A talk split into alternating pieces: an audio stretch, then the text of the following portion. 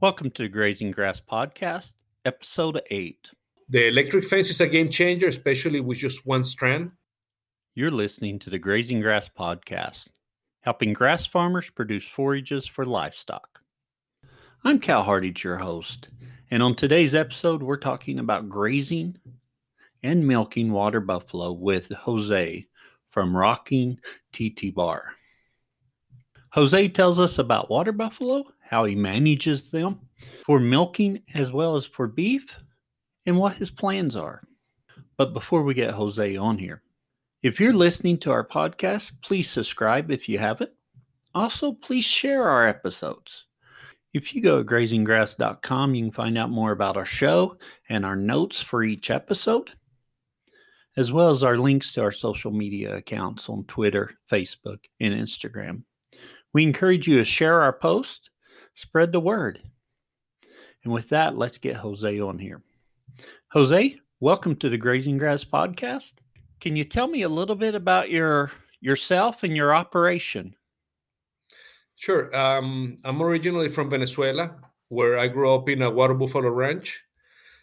Um, I realized that that's what I wanted to do as far as a profession. So I started going to vet school in Venezuela, and um, halfway through it, I was able to get a scholarship that allowed me to go to Montana State University, where I studied uh, animal and range science.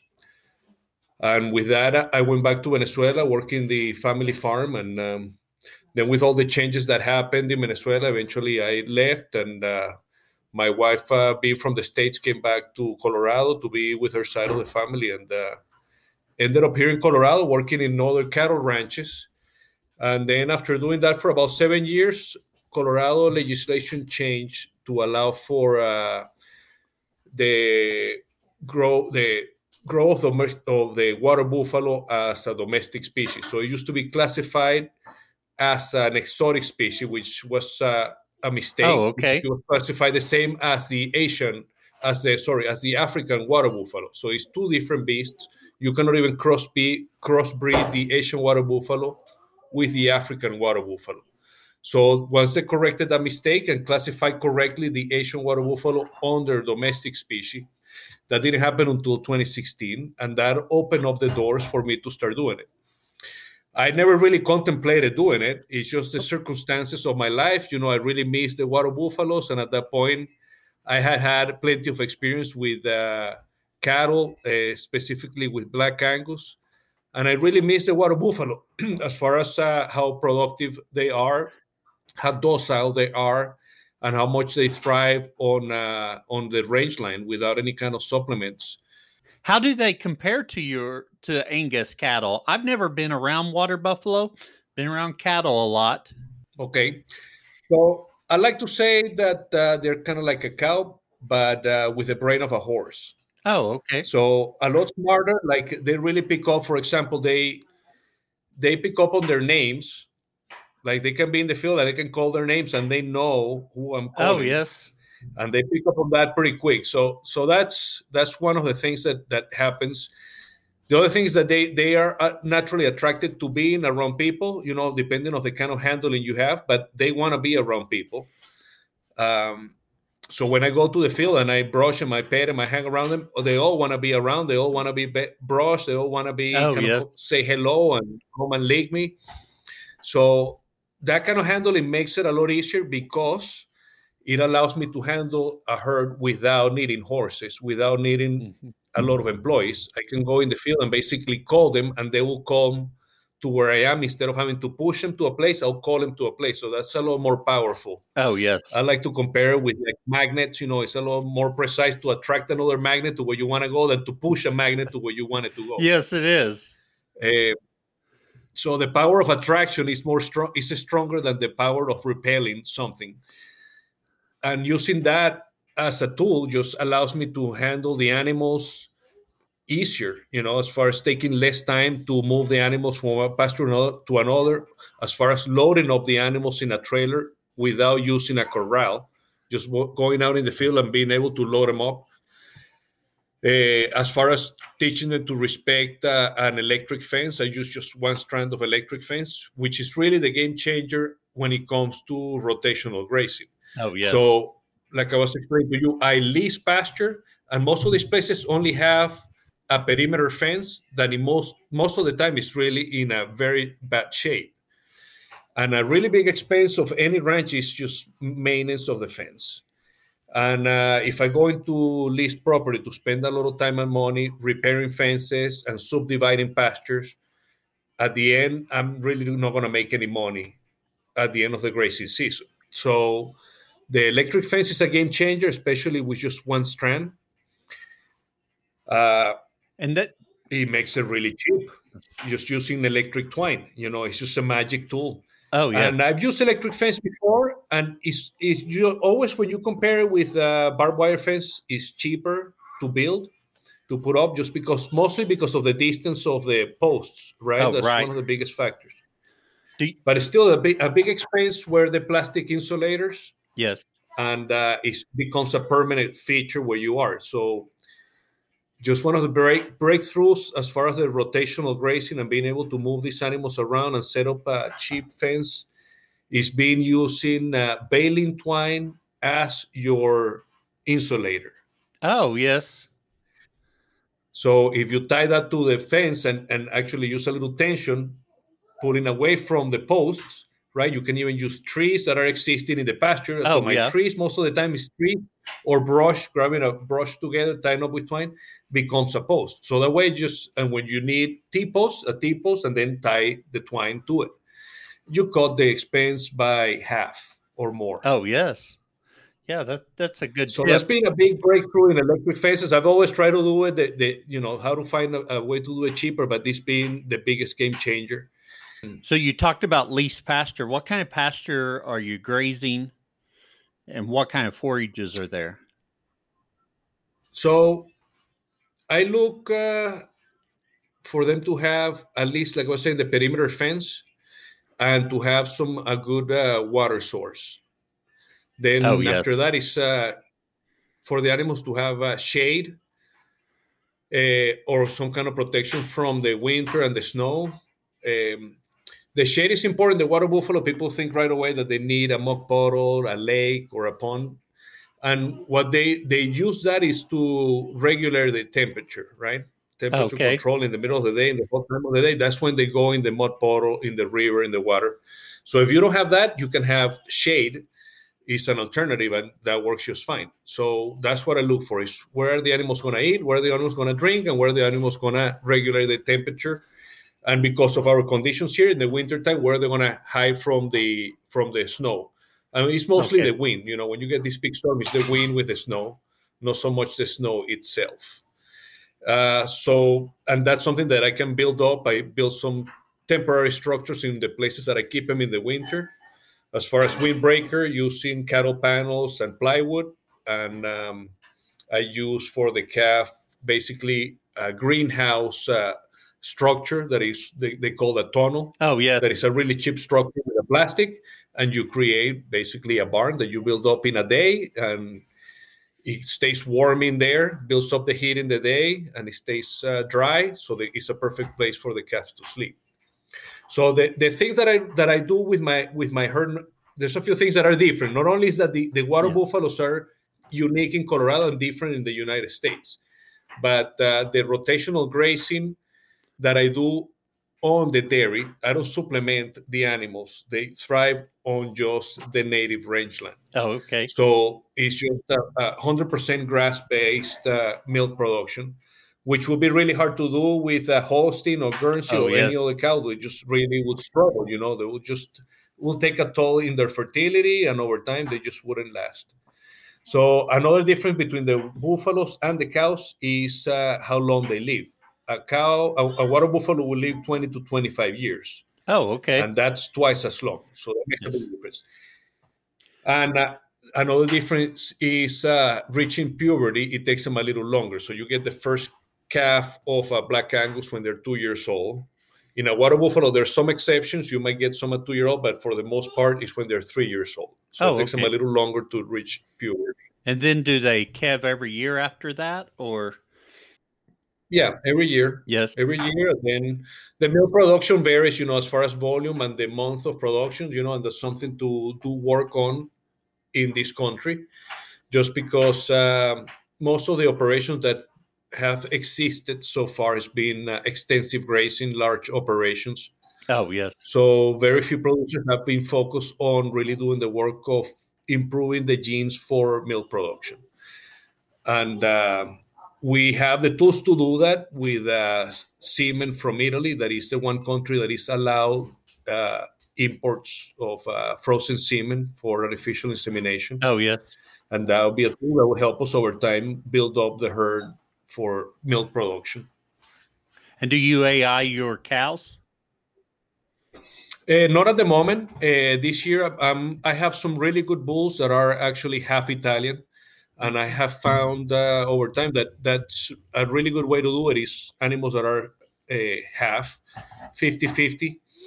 Uh, that way, they have more of the genes that are already from this country or from this area. Oh yes. You bring the genes from milk production. So I got my bulls are half Italian, and I got a few cows that are half Italian bloods and um, we plan on doing some artificial insemination in the future uh, with some some uh, selective cows to do that with. That can be also a very expensive endeavor if you're not really focused on what you're doing and what the ultimate purpose of that is. But it will be just some on some specific cows to produce bulls for the herd.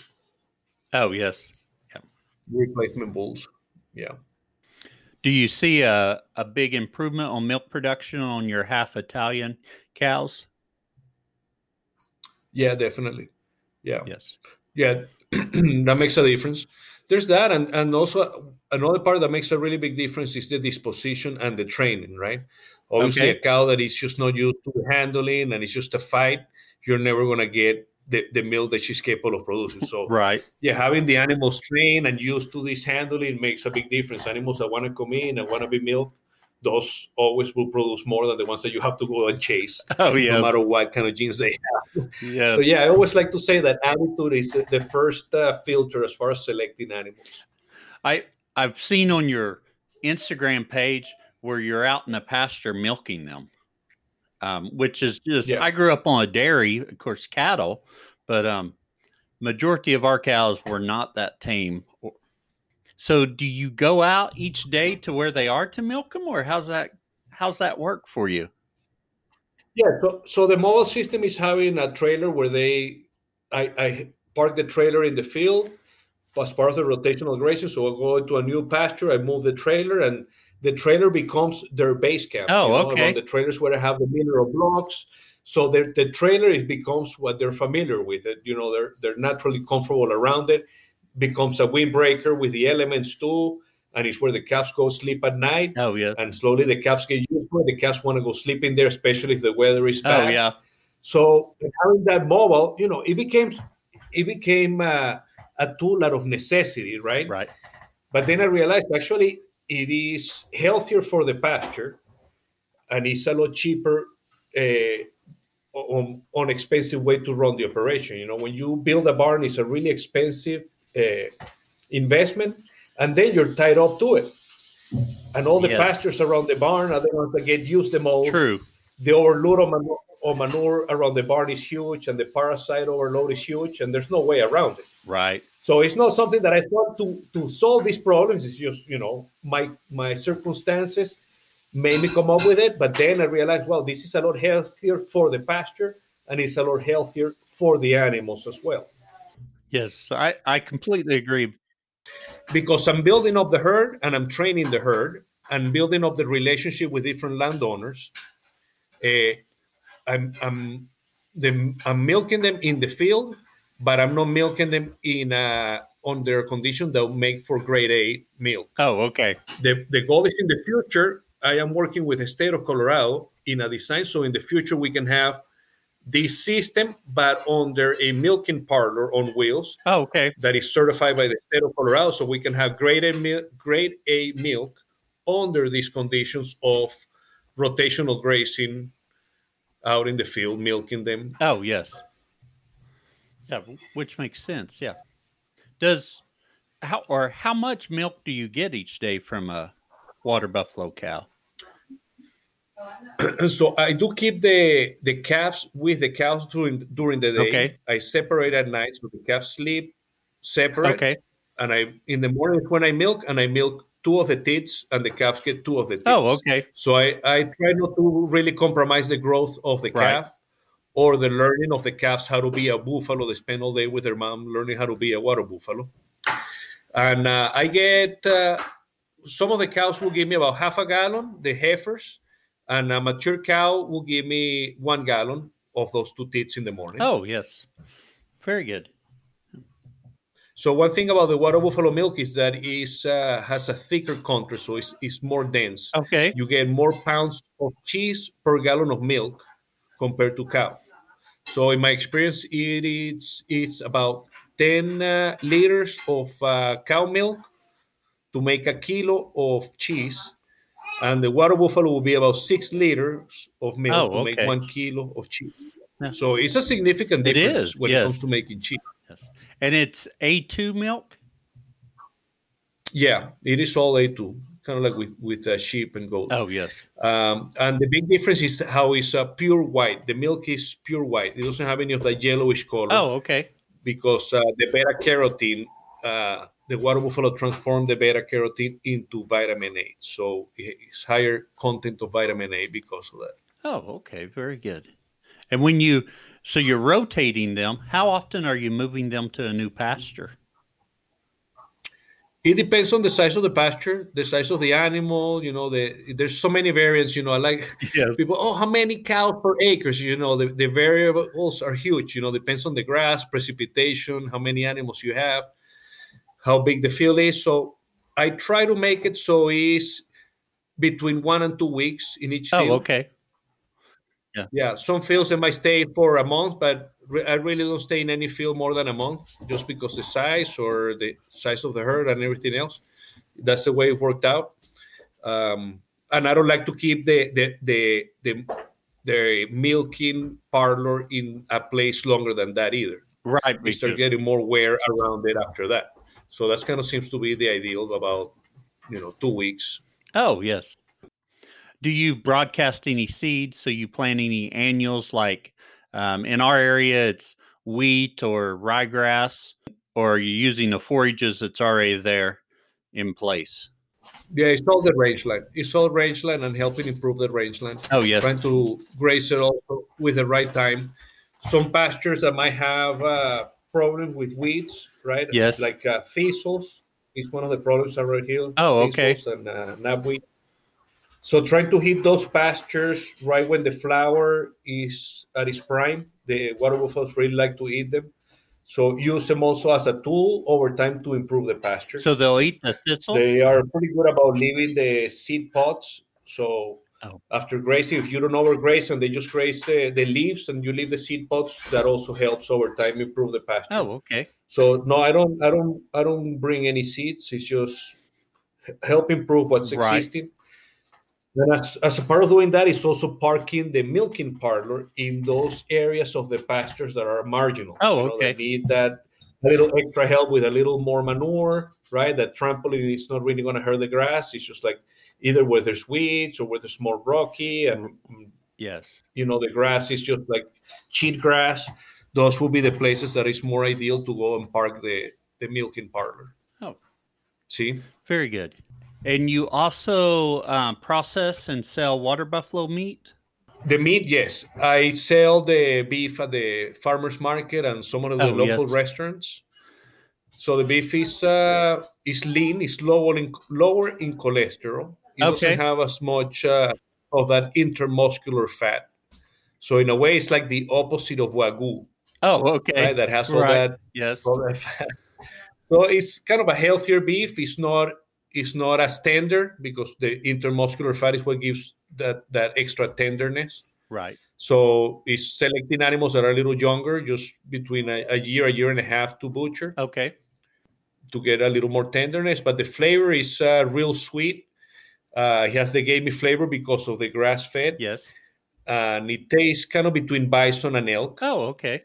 So in Colorado, because people have that culture of the hunting elk and people are familiar with the elk, Yes. they, they understand that and they look for it because of it. And yeah, it's appreciated because of that similarity to the elk, at least around here. Oh yes.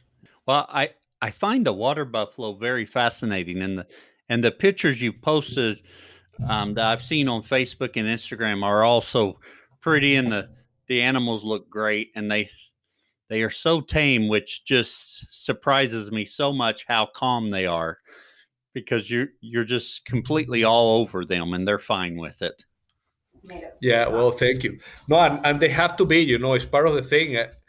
I have a one and a half year old that I had to be feel comfortable Oh, with yes. walking around the cows. You Don't worry about him, you know. Right. important. The same thing would be with any employee, you know, you just have to otherwise it becomes a liability. You know, you have an animal that you don't trust and it can hurt an employee, and then instead of having an animal that is an asset, you really have is a liability in your hands. Oh, right. Yes. Now, in your experience with water buffalo, are they all pretty calm, or do you get some that's pretty nervous too? It's you've really got to manage for that docileness. Yeah, no, it's a matter it's a matter of handling. Yes. Definitely handle makes a big role. They do have some of the, the natural attitude and disposition, right? Right. But the way they race makes a huge difference. It's kind of like a wild Mustang. Oh, yes. Yeah, horses can be nice and beautiful, but go get a wild Mustang, you're gonna get kicked really hard. true. True. Trying to train. Yes. So it's very similar. And that was the biggest challenge here because most of the animals come from extensive grazing, large herds, Okay. right? Nobody's really doing it for milk production.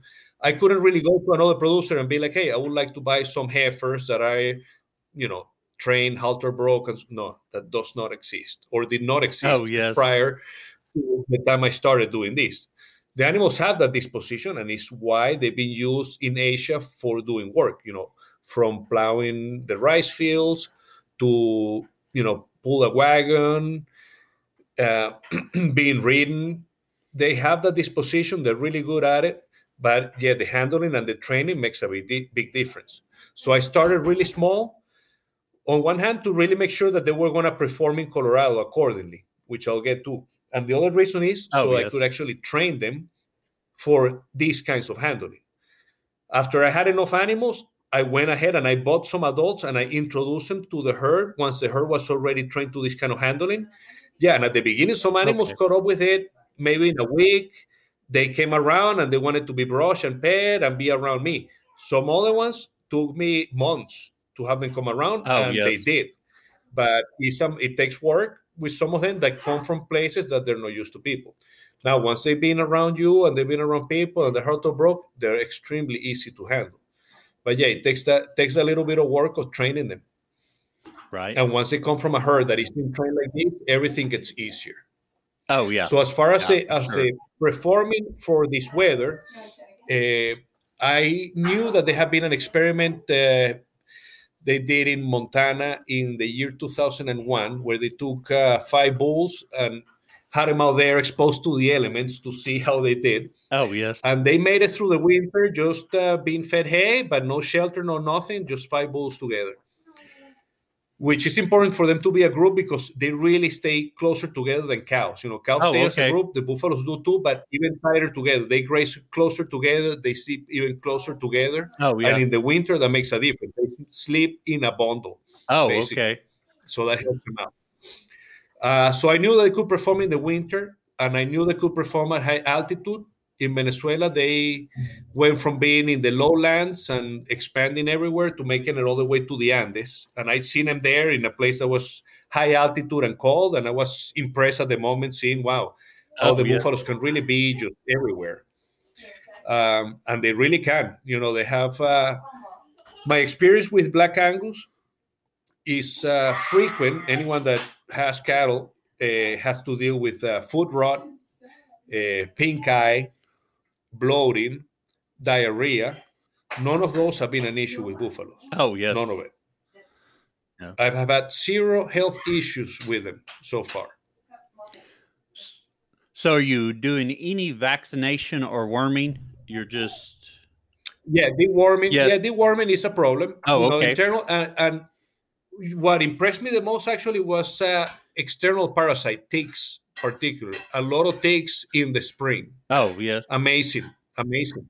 Yeah, and in the condition that I have, they're just grazing, and in that time of year, they go through the sagebrush and everywhere else, they get covered to the point that they enjoy and they just stand there with their legs wide open to get their ticks picked. you know, the time of year you just go and pick them off. I do oh, spray yes. them for it, but still, they just love having a, a tick check. They, yeah, they like the attention. yeah. It's pretty funny. Actually, that, that time of year is hilarious. oh yes, imagine it is. Well, Jose, we have on our podcast our famous four questions. And they're questions we okay. ask every guest. So I'm going to go through them with you. What's your favorite grazing grass related book or resource? And since we're talking a lot about water buffalo, maybe something out there about that. You know, not a particular book comes to mind. Uh, I would say the holistic management from uh, Savory yes. would be an important one, right? Right. It has a lot of those principles, and uh, it's been around for a while. I think that would be a, an appropriate book. It applies to all species. Yes, yes. Very good selection there. What tool could you not live without on your farm? A machete. A machete. Uh, that's not yeah. an answer we've had before. yeah, machete for sure. It's a very South American thing, but that's our oh, yes. choice. Yeah. Very good. I actually have two in my truck under my seat at all oh, times. yes. Yeah. Yeah. Very good. And what what would you tell someone just getting started? Get some hands-on experience first. Yes. Make sure you have that hands-on experience. Yeah, from somebody that uh, you admire, that you you know that you know that knows, or that is around your area, that is an old timer perhaps, or yeah, just get some experience. The younger you can get your experience, the better. Yes and the more diverse the experience, the best. But uh, yeah, hands on. If you yeah, that that's what I learned the most. Although I had I went I had the the privilege and the opportunity of going to college.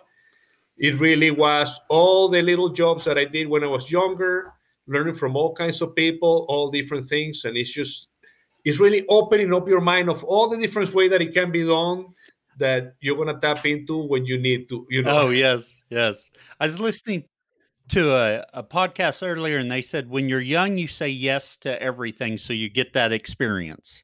As you age, yeah, for sure. you can start saying no to more things. You can hone in on what your skills are. And lastly, where can others find out more about you? So our Instagram page, you can reach us through there, text us, see some pictures and videos uh, Facebook and Instagram. So it's the Rocking Titty Bar, and that's from the brand, right? There's a way to right. read the cattle brand, yes. right? So it's the rocker, the double T, and the bar. Yes. Rocking Titty Bar. So obviously has the, that that that name uh, play with it, right? right? As far as being the, the milk production, right? That's what we produce at the Rocky Titty Bar. yes, very good. That's good. So, well, thank you, Jose. We appreciate you being on here. You're welcome. Uh, I hope people can uh, expand a little bit uh, their toolkit with these ideas of the electric fence. Just play with it. I think that's really the biggest breakthrough I've had in the last couple of years as far as seeing things and just coming up with things along the way by necessity. Yeah, electric fence with uh, baling twine. Very good. Thank you for listening to the Grazing Grass Podcast, helping grass farmers produce forages for livestock. Be sure and share this episode with someone. And until next time, keep grazing. I really hope you enjoyed today's conversation. I know I did. Thank you for listening. And if you found something useful, please share it. Share it on your social media. Tell your friends. Get the word out about the podcast. Helps us grow. If you happen to be a grass farmer, and you'd like to share about your journey, go to grazinggrass.com and click on Be Our Guest. Fill out the form, and I'll be in touch. We appreciate your support by sharing our episodes and telling your friends about it. You can also support our show by buying our merch. We get a little bit back from that. Another way to support the show is by becoming a Grazing Grass Insider. Grazing Grass Insiders enjoy bonus content, monthly Zooms, and discounts. You can visit the website, grazinggrass.com, click on support, and they'll have the links there. Also, if you haven't left us a review, please do. It really helps us as people are searching for podcasts. And I was just checking them and we do not have very many reviews for 2024. So if you haven't left us a review, please do. Until next time, keep on grazing grass.